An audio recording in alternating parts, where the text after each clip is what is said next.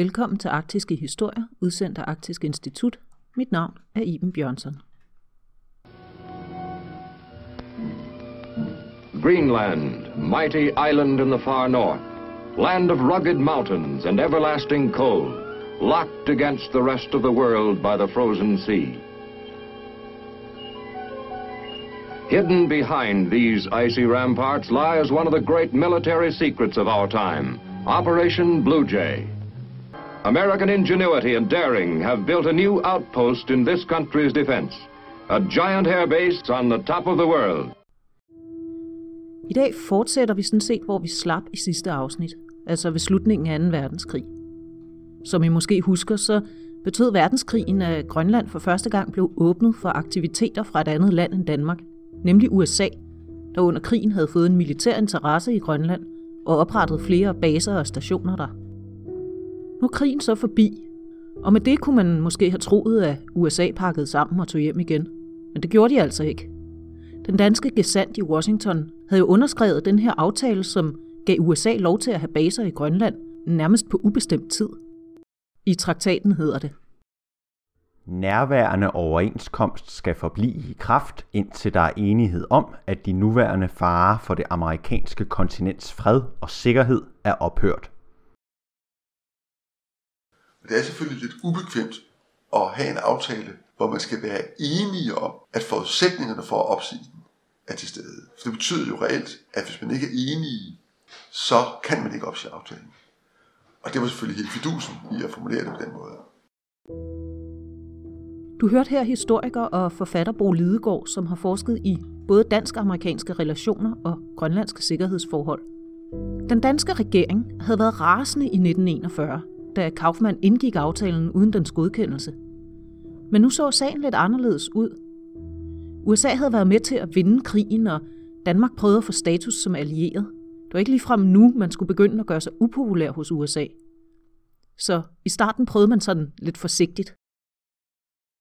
Da der var gået et par år, så tænkte man fra dansk side, nu var det nok en god idé for amerikanerne til at forlade Grønland, så man kunne genoptage sin neutralitetspolitik, og i øvrigt generobre den fulde suverænitet over Grønland. Men øh, når Danmark begyndte sådan forsigtigt at antyde over for amerikanerne, at nu var tiden nok inde, og nu var man nok ved at skulle være enige om, at farerne var overstået, så var amerikanerne påfaldende tunghør. Og Danmark talte med klare, klare stemme, og amerikanerne blev mere og mere tunghør. Og det endte med, at den danske udenrigsminister rejste til Washington, og direkte over for den amerikanske udenrigsminister sagde, nu mener vi altså, at tiden er inde til, at vi kan begynde at forhandle. Og der fik han så det svar, som den amerikanske udenrigsminister sagde, hvis det er mere bekvemt for jer, at vi køber Grønland, så gør vi gerne det. Og øh, hvor mange gulddollars skal det koste? I mangler jo valuta, så skal vi ikke bare ordne det på stedet. Og dermed sagde den amerikanske regering jo virkelig to ting. Vi er redde til at købe Grønland, hvis I synes, det er for besværligt at herste. Men de sagde også, at aftalen bliver ikke sagt op. Så enten finder jeg i, at vi bliver, eller også så kan I ikke beholde Grønland. Så det var jo meget andet og mere end et venligt tilbud. Det var en magtdemonstration. Stillet over for den her magtdemonstration var det svært for Danmark at stille ret meget op. Fordi USA var som sagt ikke nogen, man havde lyst til at være uvenner med. Og USA skulle altså ingen steder, for de kunne se muligheder i det her. En af de største grunde til det, det var også en af de største grunde til, at Danmark ikke havde lyst til at gøre sig uvenner med USA, nemlig krigens anden store venner, Sovjetunionen. Der gik nemlig ikke ret lang tid fra krigens slutning, til det blev klart, at de to nye stormagter begyndte at se på hinanden som hinandens største trussel. Og dermed var den kolde krig et faktum. Det blev cementeret i 1949, da Atlantpakten, det vi i dag kender som NATO, blev oprettet med USA som ledende kraft. Også Danmark skrev under på pakten. Der var et af hovedargumenterne på dansk side, at det samtidig ville løse så at sige, det grønlandske problem. For ved at blive allieret med USA, bryde med neutralitetspolitikken, så kunne Danmark jo selv overtage driften af baserne i Grønland og stille dem til rådighed for USA, hvis der blev brug for det. Så en, en meget væsentlig del af den danske argument for at tilslutte sig NATO, det var lige præcis, at så kunne man genvinde suveræniteten over Grønland. Men sådan skulle det altså ikke helt gå. We wanted to continue the turnover of American weather facilities to Danish operation and control while maintaining, of course, military control over certain facilities like BW1, BW8 for the time being anyway, uh, BE2. Det her var Robert Sykes. Han var udsendt til Grønland fra USA som metrolog under 2. verdenskrig og havde derfor en del at gøre med de amerikanske anlæg i Grønland, både under og efter krigen. Båndoptagelsen med ham har vi liggende i Arktisk Instituts lydarkiv. Sachs fortæller her, at amerikanerne ønskede at overgive værstationerne til dansk bemanding, men også at fastholde en militær tilstedeværelse på nogle baser som Bluey West 1 og 8, altså lufthavnene i Narsarsuaq og Kangerlussuaq. These matters of continuance in the Arctic, expansion in the Arctic, developed some support because of continuing wartime activities. In other words, Korea, for example, the Cold War, for example, and other communistic activities that were uh, giving some difficulty to non-communist forms of government. I 1950 brød Koreakrigen ud, og temperaturen på den kolde krig faldt adskillige grader. Og som Sykes fortalte i det her klip, så betød det også, at USA's interesse i at etablere og udvide sin tilstedeværelse i Grønland fik et nyk opad. I vinteren 50-51, der besluttede man sig for at konstruere en ny, kæmpestor arktisk base. Den, som senere blev kendt som Thulebasen. Hvorfor den kolde krig gjorde netop Grønland så aktuel, det er simpelthen som så meget andet et spørgsmål om geografi. Se, hvis du kigger på en gammeldags globus, eller Google Earth for den sags skyld, så går den mest direkte vej fra Washington til Moskva over Grønland. Og lige præcis Thule ligger direkte på den linje. Så hvis man nu sad i Washington og enten ville angribe Moskva, eller opdage, at Moskva var i gang med at angribe en, sådan i lidt god tid, ja, så var Grønland ret uundværlig. Thule skulle altså fungere både som stoppested på vej til Sovjetunionen, eller trædesten som det hed, men også som varslingsstation for angreb på USA. Over the previous couple of years, the Air Force had been working toward a major facility with Danish knowledge and participation, of course, a major facility at Thule, with some other supporting facilities in the Thule area. This was the project. Uh, this had been going on in the late 40s. It continued in 1950, and in 1951, in the late winter, a major reconnaissance was accomplished from the United States through to Thule. Now, at that time, the Thule facility was a Danish U.S. Weather Bureau station. In comes this group on a C 54 of some 20, 22 odd specialists to make a sighting for the facility at Thule. I don't know exactly what happened on the Danish side, but uh, on the American side, the site finally chosen was the one that exists today. Robert Sykes fortalte her, at man gennem et par år i slutningen af 40'erne havde planlagt udvidelser i Tule og Tules omegn. Og det er altså nu her i vinteren 50-51 blev så aktuelt, at man i februar endelig udvalgte den beliggenhed, som basen endte med at få. Nu manglede man så bare at få formaliteterne på plads. Der var brug for en ny baseaftale til at afløse den efterhånden 10 år gamle aftale fra 1941. Den nye aftale blev skrevet under den 27. april 1951. I traktaten hedder det, at regeringen i Amerikas forenede stater, som deltager i den nordatlantiske traktat, skal kunne bistå kongeriget Danmarks regering ved oprettelsen og eller driften af de forsvarsområder, om hvis nødvendighed for udbygningen af forsvaret af Grønland og den øvrige del af det nordatlantiske traktatområde, de to regeringer på grundlag af NATO-forsvarsplaner fra tid til anden måtte blive enige, og som kongeriget Danmarks regering ikke er i stand til at oprette og drive på egen hånd. Og det var netop den her formulering om de forsvarsområder, som Danmark ikke kunne opretholde eller drive på egen hånd, som var USA's adgangsbillet til ikke bare at blive i Grønland, men også at have temmelig frie hænder til at konstruere og drive basen. Se, alt det her, det kunne være fint nok. Men der var bare lige det problem, at det var ikke et tomt område, som amerikanerne nu besluttede at udbygge. Der boede sådan set nogen i forvejen. Som jeg fortalte i afsnittet om Peter Frøken, så var Thule egentlig navnet på den handelsstation, som Knud Rasmussen grundlagde i 1910 i det område af Nordvestgrønland, der dengang blev kaldt Kap York-området. Men lidt efter lidt så tog navnet Thule altså over som betegnelse for en mere eller mindre afgrænset del af området. Det var herfra, at Knud Rasmussen foretog de mange Thule-ekspeditioner, og det var her, Peter Frøken forelskede sig i Navarana. Der var nemlig en boplads i området, Umanak. Her boede en jæger- og fangerbefolkning i Nuruit, verdens nordligst boende folk.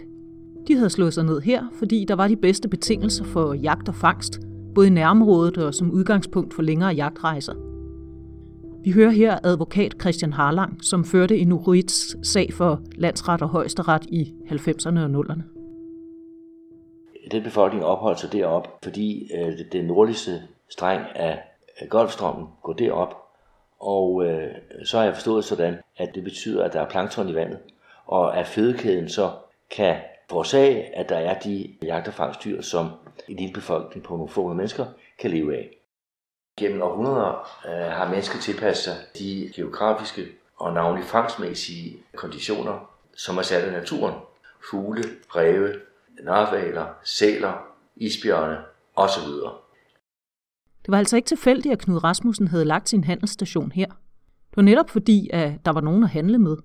Og i de følgende årtier voksede en lille koloni frem ved Thule og Umanak, som den danske stat overtog i 1921. Luk Lønge er en grønlandsk forfatter og politiker, som har beskæftiget sig med oprindelige folks rettigheder hele sit liv. Han har siden 1980 siddet i ledelsen for Inuit Circumpolar Council, ICC, i ni af de år som præsident for organisationen, og han har også repræsenteret Inuit og samerfolket i FN. Hele det der fangstområde blev brugt hele året på forskellig vis med Umanak som særlig station, øh, fordi det var der, man kunne sælge sine produkter. Under krigen i 1943, der anlagde amerikanerne en af deres mange Bluey West værstationer ved Thule, Bluey West 6. Og fordi der også lå en lille koloni, så efter krigen i 1946, der blev stationen udvidet med en lille landingsbane. Arrangements were made for uh, an expansion into Thule of a joint Danish-US facility with a U.S. technical worker force and U.S. manpower primarily to put in the airstrip, and then also to start an intrusion into the Canadian Arctic of five locations Resolute Bay, Alert, Isaacson, Eureka Sound and Mole Bay. Det Sachs fortæller her er, at det var en fælles dansk-amerikansk indsats at udvide Tule med en landingsbane, som primært rent teknisk blev til ved amerikanske kræfter, og som også tjente som støttepunkt for en række værstationer i kanadisk Arktis, som jo ligger lige over for Tule, så at sige.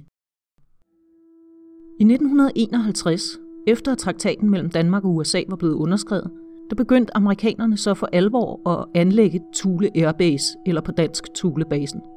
Selve anlægget af basen fik kodenavnet Operation Blue Jay. Vi hører her et klip fra en amerikansk propagandafilm om anlægget af basen, udsendt af den amerikanske her i 1953. Og der fortælles det, at basen skal bygges til fordel for langtrækkende bombefly, og dermed skubbe den amerikanske forsvarslinje 2.000 mil nordpå. De siger også i klippet her, at basen bliver anlagt ved den lille bebyggelse Thule med tilladelse fra den danske regering. The job was to build a giant airbase for our largest long-range bombers high on the northwest coast of Greenland at a tiny settlement called Thule. Built with the permission of the Danish government, the base would push our defense line 2,000 miles to the north. I det næste klip dokumenterer filmen, hvordan den her kæmpestore landingsbane blev bygget. Hvordan der skal planes ud ved at fjerne jord og klipper nogle steder og lægges til nogle andre steder. Hvordan det skal gøres kompakt af tonstunge maskiner. Hvordan klippestykker bliver knust og spredt ud. Hvordan der bliver lagt asfalt og grus ovenpå. Hvordan der trumles endnu en gang for at gøre underlaget fast. Prøv at høre efter maskinerne i baggrunden i det her klip.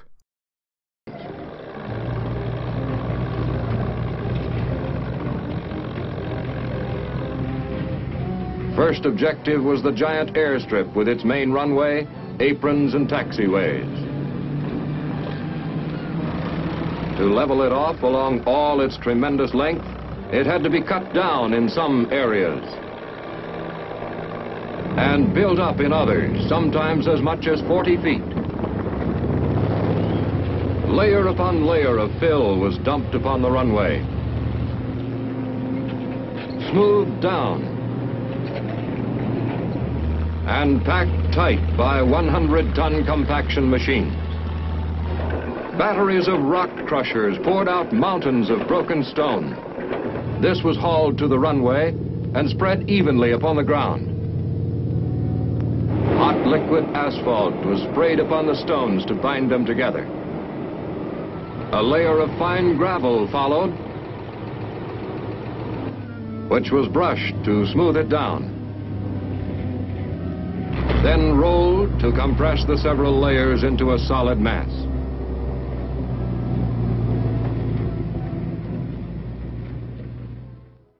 Lag mærke til maskinerne. I filmen her, der bruges de som et positivt symbol på amerikansk fortagsomhed og teknisk formåen. Det var ikke bare konstruktionen af landingsbanen, der krævede den slags kræfter. Tulebasen var et kæmpe anlæg, og bagefter kom flyene.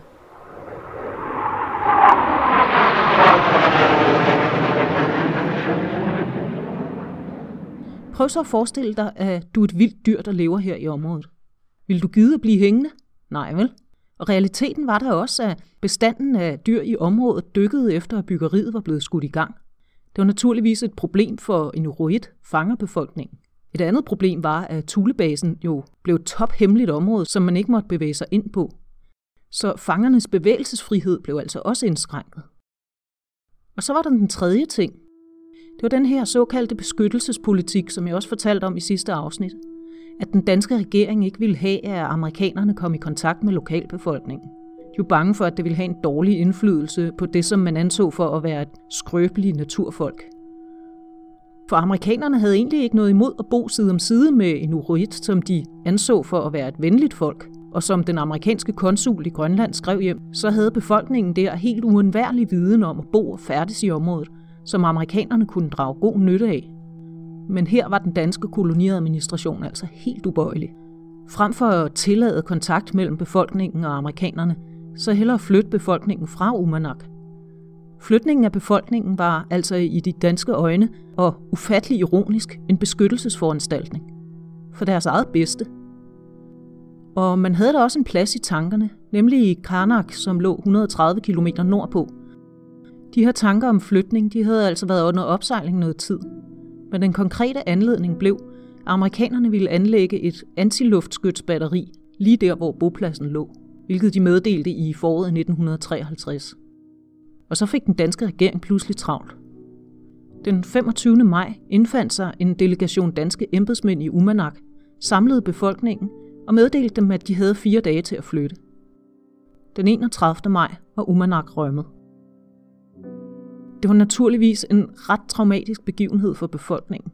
At få at vide, at man havde fire dage til at få alt sit harpengud på en slæde, og så var det bare nordpå til et sted, hvor der end ikke var bygget huse eller sørget for forsyninger. Nuværende højesteretsdommer Per Valsø, han har også tidligere været advokat for Tulebefolkningen. Og i 1996, der interviewede han nogle af dem, som havde oplevet flytningen. De offentliggjort i bogen Tule Farvel, og de følgende citater er taget derfra. Det her det er et uddrag af interview med fangerkonen Sofie Eibe. Vi vidste ikke, hvad der foregik. Det var det, der gjorde allermest ondt. Men senere hørte vi i radioen, at det var os selv, der havde ønsket at flytte. Men sådan var det ikke. Vi flyttede med alt, hvad vi havde og ejede på hundeslæde. Der var ikke engang et skib til at hjælpe os, overhovedet ikke. Vi var skræmt, da de havde sagt, at vi havde fire dage til at pakke og skulle rejse alle sammen uden undtagelse. Hvis vi ikke ville rejse, ville de fjerne vores huse med bulldozere. Da de kom i 1953 og sagde, at vi skulle rejse på fire dage, følte jeg, at vi forsvandt som mennesker. Før havde danskerne jo talt med os og havde også taget sig af vores problemer. Nu fik vi fire dage, trusler og ingen mulighed for at få alt med. Hvorfor skulle det gå så hurtigt? Hvorfor kunne det ikke vente nogle måneder, så husene var bygget, og vi kunne få alt med på skib? Hvis Sofie Eibe havde kunnet få svar på sit spørgsmål dengang i maj 1953, så er det ikke sikkert, hun ville have brugt sig om det. Fordi den 5. juni, der skulle Danmarks nye grundlov træde i kraft, Og en af de store forandringer i den nye grundlov var, at Grønland ikke længere skulle være en koloni, men en fuldt ligestillet del af det danske rige. Og så ville dansk ret og danske ekspropriationsregler være gældende. Så det var virkelig smart gjort af koloniadministrationen dengang. Mig bekendt er det ikke lykkedes at finde den smoking gun, som beviser, at den danske regering med overlæg sørgede for at få flyttet befolkningen, inden den nye grundlov trådte i kraft. Ikke desto mindre, så er det svært at gøre sig fri af den tanke, når man tænker på, hvor hurtigt det pludselig skulle gå. Men det her med, at befolkningen i al hud og hast blev tvunget til at flytte, det var ikke den historie, der blev fortalt udad til. Der var et lokalt fangerråd, som det hed, som koloniadministrationen havde drøftet sagen med undervejs. Men da beslutningen først var taget af den danske regering, så blev fangerådet taget til indsigt for at have givet befolkningens samtykke. Lige inden tvangsflytningen, så skete der det, at nogle repræsentanter fra befolkningen deroppe blev øh, kaldt til København og fik besked om, at tvangsflytningen skulle ske. Og den samme dag, de var rejst afsted fra Kastrup med kurs mod Grønland, så udsendte statsministeriet en presbildelse, som de ikke havde med til at skrive, men som gik lige ind i de danske medier, og i, i den presbildelse fra statsministeriet, der stod, at nu har statsministeren imødekommet befolkningen i Thule ønske om at få tilladelse til at flytte sig ca. 130 km. Det stod i danske aviser, og det var så den etablerede sandhed i Danmark, når en befolkningen har fået lov til at flytte. Det kan også være, at de ender ved et andet sted. Sofie Eibe. Det er svært at forstå, hvem der var skyld i det. Men hvorfor skulle de bygge en base lige der, når de kunne finde et andet sted, hvor der ikke boede mennesker? De tog overhovedet ikke hensyn til os, som boede der, og smed os bare ud til ingenting. Jeg ved stadig ikke, hvem der traf den beslutning. Ja, hvorfor skulle den base ligge lige der? Svaret indeholder en trist ironi, fordi ifølge Christian Harlang, så var det faktisk befolkningens tilstedeværelse, som endte med at blive grunden til, at de skulle væk. Det ulyksalige i det her, det er, at Knud Rasmussen anlagde sin kolonistation ved bopladsen. Og det gjorde han, fordi der var befolkningen. Befolkningen var der, fordi de vilddyr var der. Udover det traumatiske i det, så var der også et andet problem med den her flytning. Nemlig at det nye sted slet ikke var lige så godt som det gamle. Betingelserne for fangst var ikke lige så gode, som de havde været ved Umanak. Men tvangsflytningen og alle de problematikker, den indeholdt, det var altså ikke noget, der blev talt om i mange, mange år. Udadtil og officielt var historien, at flytningen havde været frivillig, og sådan var det. I midten af 50'erne sørgede de danske myndigheder for, at resterne af bopladsen blev brændt ned, så befolkningen ikke skulle få idéer om at vende tilbage. Inden jeg fortæller resten af historien om Tulebefolkningen, så skal vi lige tilbage til selve basen. Den blev jo voldsomt udbygget i de kommende år. På sin højde i slutningen af 50'erne, der boede og arbejdede der 10.000 folk på basen. Og da interkontinentale ballistiske missiler blev en bestanddel i våbenkapløbet mellem USA og Sovjetunionen, der byggede USA et gigantisk radaranlæg på Thulebasen, som stod klar i 1960. Det var en del af missilvarslingssystemet BMUS, Ballistic Missile Early Warning System. Længere inde på indlandsisen, eller faktisk under den, byggede amerikanerne en underjordisk, eller underisisk, om man vil, base, kaldet Camp Century, der bestod af sammenlagt 3 km tunnel. Camp Century var en del af det navnkundige projekt Iceworm, og skulle også have været en del af det amerikanske militærkompleks i Grønland. Det projekt blev dog opgivet i midten af 60'erne, da det stod klart, at isen ikke stod stille, så Camp Century var for ustabil. Også Camp Century vender vi tilbage til. Men vi skal lige dvæle ved et andet problem, som Thulebasen bød på. Nemlig det potentielle misforhold mellem en amerikansk forsvarsstrategi, som hvilede på atomvåben, og Danmarks politik om, at landet skulle være frit for atomvåben, under de nuværende omstændigheder, som det hed, hvilket som regel blev fortolket som fredstid. Og nu kan man jo diskutere, hvad Danmark i den her sammenhæng betyder. Om det betyder det geografiske Danmark, eller om det betyder kongeriget Danmark. Øh, I datiden var der ingen, der stillede det spørgsmål. I hvert fald ikke officielt. Men egentlig så var der jo faktisk en præcedens for, hvordan Danmark skulle tolkes i den her sammenhæng. Danmark forbyder jo fremmede tropper i eget land i fredstid, men anerkender, at USA har militærmagten op i det nordligste Grønland. Det Lynge henviser til er, at i 1953 der sagde den danske regering nej tak til amerikanske baser og stationering af amerikanske tropper på dansk jord i fredstid. Og det var jo tydeligt for enhver, at det i hvert fald ikke galt Grønland. Så egentlig var der jo heller ingen grund til at antage, at forbuddet mod atomvåben i fredstid gjorde. Det var der nok heller ikke nogen, der antog i politiske kredse. Slet ikke efter, at den amerikanske ambassadør henvendte sig til statsminister H.C. Hansen i 1957 med en kryptisk forespørgsel. I sit svar opsummerede H.C. Hansen samtalen således. Under deres besøg her for et par dage siden gjorde de nogle bemærkninger om den mulige oplagring af ammunitionsforsyninger af en særlig slags på forsvarsområderne i Grønland. Jeg fik det indtryk, at deres regering ikke så noget problem i denne sag, som efter dens opfattelse var dækket af overenskomsten af 27. april 1951. De fremlagde ikke nogen konkret plan om en sådan mulig oplagring, og stillede heller ikke spørgsmål vedrørende den danske regerings holdning til denne sag. Og H.C. Hansens svar? Jeg mener ikke, at deres bemærkninger giver anledning til nogen kommentarer fra min side. Bo Lidegaard oversætter. H.C. Hansen sender det meget kryptiske, men egentlig også meget logiske svar. Nemlig, at da de ikke stillede noget spørgsmål, øh, så havde de heller ikke brug for noget svar. Øh, og det var sådan set alt, hvad han svarede. Det svar opfattede amerikanerne med rette som en dansk stiltigende accept af udstationeringen af atomvåben. Det, som den amerikanske ambassadør meddelte H.C. Hansen, det var altså i bund og grund, at amerikanerne anså sig for at være berettiget til at opbevare atomvåben i Grønland. H.C. Hansens svar var, at det var der jo ikke så meget, han kunne stille op med. Og det havde han sådan set ret i. Det, som jo er pointen her, er ikke, at Danmark kunne have forhindret det. For det kunne Danmark ikke. Det der pointen er, at den danske regering valgte at holde det hemmeligt, både for Folketinget og for befolkningen, og altså dermed også for Grønland. Så selvom ledende politikere nok godt var klar over, hvad der foregik, så var der altså ikke noget, man talte højt om. Og på den måde gav man jo også befolkningen, både i Danmark og Grønland, det indtryk, at det var hele Danmark, som var atomvåbenfrit. Den illusion, den holdt altså til den 21. januar 1968, fordi der styrtede et amerikansk B-52 bombefly ned på isen ved Thule med fire atombomber ombord.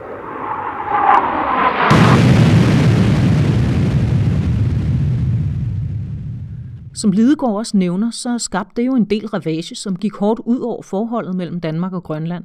Både dengang og også igen i 1990'erne, da H.C. Hansen-brevet, som det siden er blevet kaldt, kom frem. Så var det med til at svække den tillid, grønlænderne havde til, at Danmark varetog deres interesser lojalt i forhold til USA. At skabe en fornemmelse af, at det, der foregik på Thulebasen, det var altså ikke noget, hverken Danmark eller Grønland havde rigtig indsigt i, eller forstod, hvad var. Og hvis man skal sige det lidt hårdt og lidt dagsaktuelt, kan man sige, at den situation er stadig gældende. Og flystyrtet blev også fuldt op af erstatningskrav fra de arbejdere, som var med til at rydde op efter ulykken. Og selvom flere undersøgelser, blandt andet af kraftens bekæmpelse, har vist, at der ikke er oversygelighed eller dødelighed i den gruppe, så valgte regeringen alligevel at udbetale en erstatning på ca. 50.000 kroner til hver af de arbejdere, uden at regeringen dog var forpligtet til det. Men den beslutning den er egentlig lidt spøjs, når man sammenligner det med det andet retlige efterspil, som Tulebasen har fået. For der var jo også den tvangsflyttede befolkning. Dem hørte man i mange år ikke rigtig noget til.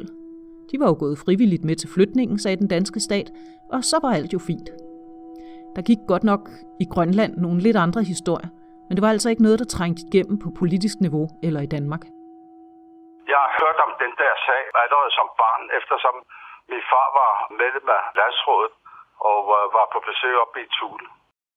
Men sagen var allerede startet længe før i 58, og øh, den skulle have været fremme i, i landsrådet, og så uforklarlig og meget usandsynlig var det, at, øh, at sagen forsvandt.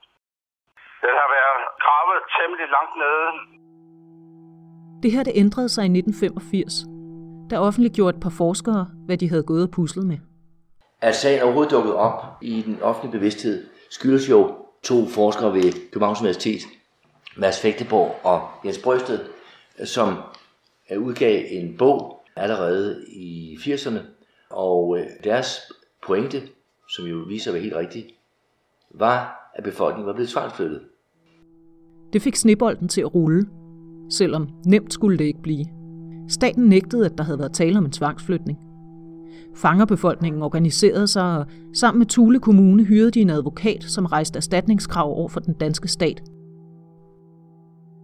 Staten nedsatte sit eget undersøgelsesudvalg, det såkaldte SILA-udvalg, som arbejdede i syv år og gav en rapport i 1994. Og den rapport, den frifaldt fuldkommen staten. Så der var man lige langt. Arkeolog Lønge arbejdede på det her tidspunkt for ICC, som gik ind og støttede befolkningen. Det har været besværligt at arbejde, eftersom staten jo ikke har været særlig behjælpelig med oplysninger, og øh, vi har ikke det helt store apparat til at kunne hjælpe med deres sag. Udover at ICC med de få medarbejdere og de få midler, vi havde, kunne hjælpe dem med kontakten til øh, advokaterne. Og vi ICC måtte kæmpe for at bruge nogle af de offentlige midler til støtte for disse folk. Det er statsministeren, som er den ansvarlige minister for Grønland, så det var altså statsministeriet, som skulle sagsøges i sagen. Og det blev altså Christian Harlang, som gjorde det. Det er en vigtig sag, fordi det drejer sig om, at befolkningen deroppe blev tvangsflyttet fra deres jagt- og fangterritorium, som var deres levevej. Det er simpelthen kernen i det. De var til stede, hvor de kunne være, og når de bliver flyttet andre steder hen, så øh, skal man være så heldig, at der skal være lige så mange jagtfangstyr andre steder. Og det var der altså ikke, fordi det sted, de blev flyttet til, Karnak, cirka 130 km længere mod nord, det er ikke bæredygtigt i samme omfang. Og det kan man jo se, at der skete det, at kun cirka en tredjedel af befolkningen kunne leve af at gå på jagt og fangst, hvorimod stort set hele befolkningen nede, hvor de boede, kunne leve øh, af det. Statsministeriets advokat, kammeradvokaten, argumenterede for, at sagen skulle afvises på grund af de forhold, som hedder passivitet og forældelse. Altså at det var for sent for befolkningen at rejse sagen efter ikke at have foretaget sig noget i så mange år. Men her argumenterede Harlang for, at netop de to ting ikke kunne behandles særskilt, fordi de i høj grad også var en del af sagen. Fordi når der ikke var sket noget i alle de år, så var det jo netop fordi, at alle forsøg på at sige noget var blevet bremset. Eller som fangerkonen Sofie Eibe forklarede over for Per Valsø. De gjorde jo, hvad der passede dem, og det var ligegyldigt, om vi sagde noget eller ej. Det kunne være det samme. Og hvis vi sagde noget, ville de blive sure på os. Så vi satte os blot ned og ventede og ventede i mange år, fordi vi troede, at de selv ville tage problemet op.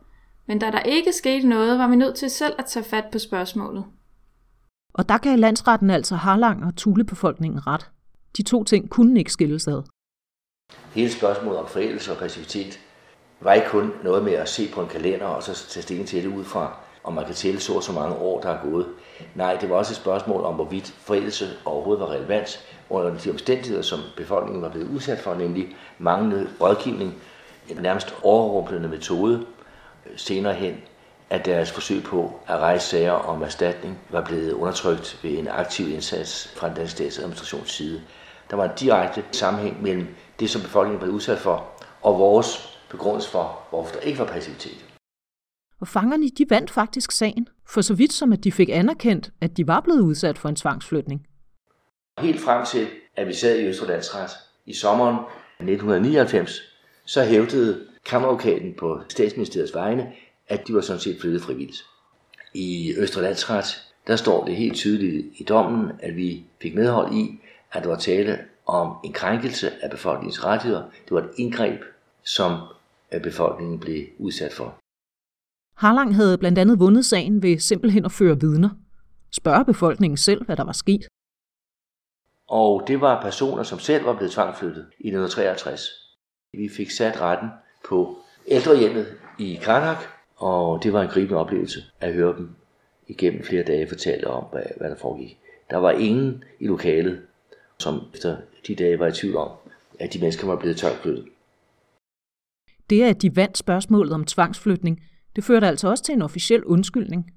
Den eneste, som Danmark nogensinde har givet nogen i en af sine tidligere kolonier. Alligevel så valgte Harlang og Tulebefolkningen at anke sagen. Vi synes ikke, vi havde vundet tilstrækkeligt. Vi vandt, at der ikke var passivitet og forældelse. Vi vandt, at det var usandt, at befolkningen var flyttet frivilligt. Vi fik medhold i, at Tulestammen har rettigheder som kollektiv enhed. Og øh, vi fik medhold i, at de skulle have erstatning. Det øh, var selvfølgelig en, en vigtig ting for dem at få et plaster på såret og få anerkendt, at de var blevet tvangflyttet. Men det var et uforskammet lille plaster på såret. De fik nemlig for at blive tvangsflyttet og for at have ventet så mange år, altså op mod 50 år på at få retfærdighed, hver i gennemsnit 17.000 kroner. Tænk en gang. 17.000 kroner var altså, hvad det kunne blive til. Og det er jo lidt sjovt, hvis vi sammenligner med de 50.000 kroner, som tulearbejderne fik, helt uden retssag og uden nogen undersøgelser, der kunne bakke deres krav op. Men det andet, som måske kan siges at være endnu vigtigere, for det drejer sig om fremtiden, det drejer sig om Inuit, altså tulebefolkningens overlevelse, det er adgangen til jagt- og fangstterritoriet. Vi havde nemlig et krav fra landsretten om, at de skulle have mulighed for at få brugsretten til området tilbage. Hvis vi kunne vinde de andre ting, så mente vi også, at vi kunne vinde det, fordi hvis de var blevet uberettiget bortvist, jamen altså hvis man tager en ting fra nogle andre, og det viser sig, at det, det tilhører nogle andre, jamen så skal man sådan set tilbagegive det. Men sådan gik det altså ikke. Så selvom fangerbefolkningen vandt en stor sejr i og med, at de fik anerkendt, at der rent faktisk havde været tale om en tvangsflytning, ja, så fandt højesteret også, at ekspropriationen, selve statens tilegnelse af jorden, havde været lovlig, og derfor skulle jorden ikke gives tilbage. Fordi ekspropriation hører under grundlovens bestemmelser om ejendomsrettens ukrænkelighed, og grundloven galt jo ikke for Grønland dengang. Den trådte først i kraft kort tid efter flytningen. Men her gav højesteret altså den danske stat ret i, at det havde været en lovlig ekspropriation. Og derfor er Christian Harlang stadig ikke tilfreds. Arbejder du stadig på den her sag? Det gør jeg i den forstand, jeg følger med i, hvordan den bliver behandlet ved nogle af FN's kontrolorganisationer i Genève. Det er nemlig sådan, at selvom sagen er sluttet i højesteret, er det ikke slut, fordi Danmark har i flere år modtaget kritik fra blandt andet FN's retsdiskriminationskomité og to-tre andre komitéer i, i Genève over, at der ikke er sket noget med hensyn til at genoprette befolkningens adgang til jagt- og fangstterritoriet. Det betyder faktisk, at verdens øjne er rettet mod det, den danske stat gør, og også det, den danske stat ikke gør. Men det går jo langsomt, og FN-organisationer har jo ikke altid den gennemslagskraft, som de bør have. Og grunden til, at en tilbagevenden er vigtig, det er ifølge Christian Harlang, at kun en tredjedel af befolkningen kan overleve af jagt og fangst i Karnak. Hvis ikke det er lille folk, som den danske stat koloniserede med den begrundelse, at man vil beskytte dem, hvis ikke det får jagt- og fangstterritoriet tilbage, så kan det ikke overleve. Og så har den danske stat faktisk ansvaret for, at de går til grunde. Der er ikke noget, man kan leve af. Deroppe der er et ganske lille hotel, og så er der en lille bitte lufthavn. Men ellers er der ikke jobs. Så skal befolkningen overleve bæredygtigt, jamen så skal de tilbage til det område, som de kom fra, for det var årsagen til, at de var der. Øh, og det var det, der blev ødelagt. Og det er det, som man, kan man sige, han har en unik chance for at genetablere det, men jeg vil nok også sige, at det er på høj tid. Det er ved at være i sidste øjeblik. Der må ikke gå alt for mange år.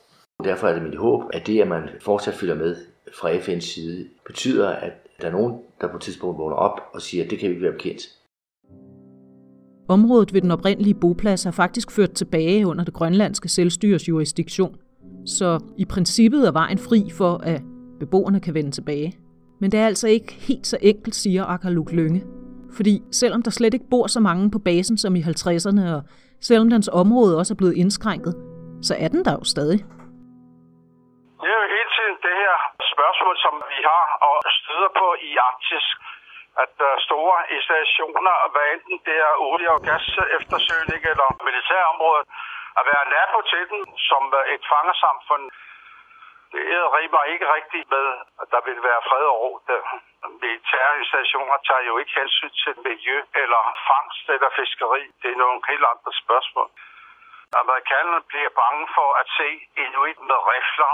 Øh, grønlænderne øh, er jo bevæbnet til tænderne, om jeg så må sige. Altså, det er vi jo vant til. Det skal vi jo have. Vores livsform op i Tule, den kan overhovedet ikke øh, leve sammen med sådan nogle tekniske og højt teknologiske installationer, som der er. Den frihed til at færdes i området, som en fangertilværelse kræver, den er stadig indskrænket. Og så er der noget andet. Det med miljøet. I starten af 2000-tallet kom der en række undersøgelser, som afslørede, at vandet og havdyrene ud for Tule var forurenet med tungmetaller primært fra basens lossepladser. I 2011 lavede Risø DTU en undersøgelse af strålingsniveauerne i området omkring basen. De konkluderede, at det ikke er farligt at færdes i området, men også at der er behov for flere analyser, blandt andet af fangstdyrene i området og regionalt, fordi forureningen har flyttet sig med smeltevandet. Og de anbefaler også, at hvis området skal bebos, så kræver det yderligere undersøgelser. Desuden kom det i 2016 frem at Camp Century, basen under isen, hvor man blandt andet havde en atomreaktor stående, er i risikozonen for at begynde at lægge giftigt affald på grund af den tiltagende afsmeltning af indlandsisen. Det har givet anledning til en del debat mellem Danmark og Grønland om ansvaret for at rydde op. Før der overhovedet kan bo nogen på den gamle benzinstation, sagde man for 10 år siden, at der skulle bruges 250 millioner for at rydde op. Det, det endte med, at man blot brugte, jeg tror det var 25 millioner til at afgrænse området og, og ikke rydde om. Hvis øh, det er danske installationer i selve Danmark, så vil oprydningen ske her den dag i dag med det samme. Men her har vi ventet i overvis. Nu nævnte jeg tidligere det her med, at Thule-ulykken gav anledning til mistillid mellem Grønland og Danmark. Og udover de menneskelige og miljømæssige konsekvenser, så er der altså også de mere principielle spørgsmål. Og det her med, at grønlænderne ikke altid er sikre på, at Danmark egentlig har deres interesser for øje. Thule-sagen har været en lærestreg i, hvordan koloniadministration arbejder. Staten påstand er jo hele tiden, at staten tager ikke fejl. Staten gør ikke noget forkert det er hyggeleri, og det er koloniale holdninger, som øh, altid har præget de der ting, og øh, det præger udenrigsministeriet hele vejen igennem. Det præger justitsområdet hele vejen igennem. Sådan nogle sager fortsætter jo, det glemmes ikke, og øh, det er jo store menneskelige konsekvenser. Noget af det, som er blevet diskuteret en del, det er, om Danmark så at sige gav USA frie hænder i Grønland, mod at Danmark så kunne slippe lettere om sin bidrag til NATO. Det er det, som bliver kaldt Grønlandskortet, og det er stadig omdiskuteret af historikerne, i hvor høj grad det har været tilfældet. Selvom det er, efter min opfattelse, fuldstændig rigtigt, at det, som også populært er blevet kaldt Grønlandskortet, har spillet en stor rolle i dansk sikkerhedspolitik øh, op gennem den kolde krig, og at det har spillet og spiller en vigtig rolle i vores forhold til USA, så er det ikke så enkelt, at man kan sige, at det kunne have været til Danmarks fordel, øh, og at det har så at sige været på bekostning af Grønland. Netop fordi der var så meget på spil i Grønland, og landet er så gigantisk, og ressourcerne så forsvindende, så ville Danmark ikke på nogen som helst måde have kunnet forsvare Grønland, uden at gøre det i et samarbejde med USA. Selvom Akaluk Lønge jo har været på Tulebefolkningens side hele vejen gennem det her, så er han sådan set ikke blind for, at det realpolitiske aspekt, som Bolidegaard også er inde på, er til stede. Der skal en generel forståelse af den strategiske nødvendighed, at amerikanerne er der, men samtidig skal der være nogle spilleregler, der gør, at uh, man kan få at vide, hvad det er, der foregår. Og det har man flere aftaler om, som Grønland og Danmark har været med til. Der er Etiklor-aftalen, og så er der Igali-aftalen, hvor den amerikanske udenrigsminister jo var på besøg og besøgte Grønlands udenrigsminister dengang. Det var jo fantastisk, og det er en af de måder at gøre det på, men jeg tror ikke, at den diplomatiske ånd kan genopbygges på den der måde, som øh, vi ser verden udvikle sig på nu hvis man havde haft den der forståelse for, at de her folk har et specielt forhold til umvander, og det er deres hjem, så tror jeg ikke, at, at der var sket de der voldsomme indgreb. Men han virker ikke videre optimistisk. Lønge ser nemlig ikke for sig, at områdets betydning vil blive mindre i de kommende år. Tværtimod. Der er et uh, jerngreb omkring det her spørgsmål, og uh, man vil med de nye tider med Trump og disse ting, så tror jeg ikke, der er noget, der overhovedet bevæger sig omkring rettigheder og militære installationer. Det bliver meget svært, fordi Arktis bliver mere og mere militariseret. Med klimaændringer og nye navigationsmuligheder i Arktis, så vil betydningen af Tule og Tuleområdet vokse. Politisk set, så skal vi ryste os til at det nordligste Grønland bliver stærkt strategisk betydningsfuldt, og øh, militære og strategiske måder at, at tænke på vil være det helt dominerende. Og med det er vi jo nærmest tilbage ved udgangspunktet. Den her problemstilling, som blev vagt under 2. verdenskrig, den forbliver altså uløst. Det, som jo som også er problemstillingen i det, og det, som gør Thule uhyggeligt interessant, at det er jo i virkeligheden det meget, meget store og det meget, meget mikro, som her mødes. Verdens nordisk boende og måske verdens mindste befolkninger med USA som den mægtigste på den anden side, og så med den danske stat som sådan en eller anden nervøs mellemspiller. Man skal nok ikke gøre sig nogen illusioner om, at den danske offentlighed eller den grønlandske kender alle detaljer til, hvad Thulebasen er blevet brugt til eller bliver brugt til. Blue Jay is a great example of what this country can do when the chips are down. It should be an inspiration to all Americans, our friends and allies. Du lyttede til Arktiske Historie, skrevet, fortalt og produceret af mig, Iben Bjørnsen fra Arktisk Institut. Medvirkende var Akra Luk Lønge, Bo Lidegaard og Christian Harlang. Ekstra speak af Stig Rasmussen og Lisbeth Valgren. I vores billeddatabase på arktiskebilleder.dk kan du se hundredvis af billeder af Thuleområdet og Thulebasen gennem tiderne. Også finder du på arktiskinstitut.dk, Facebook og Twitter, Arktisk Institut og Instagram, Arktiske Billeder. Filmen Operation Blue Jay fra den amerikanske her kan du finde på archives.org eller på YouTube. Musikken var af Kai Engel, og du kan høre mere af ham på kai-engel.com. Jeg håber, vi høres ved.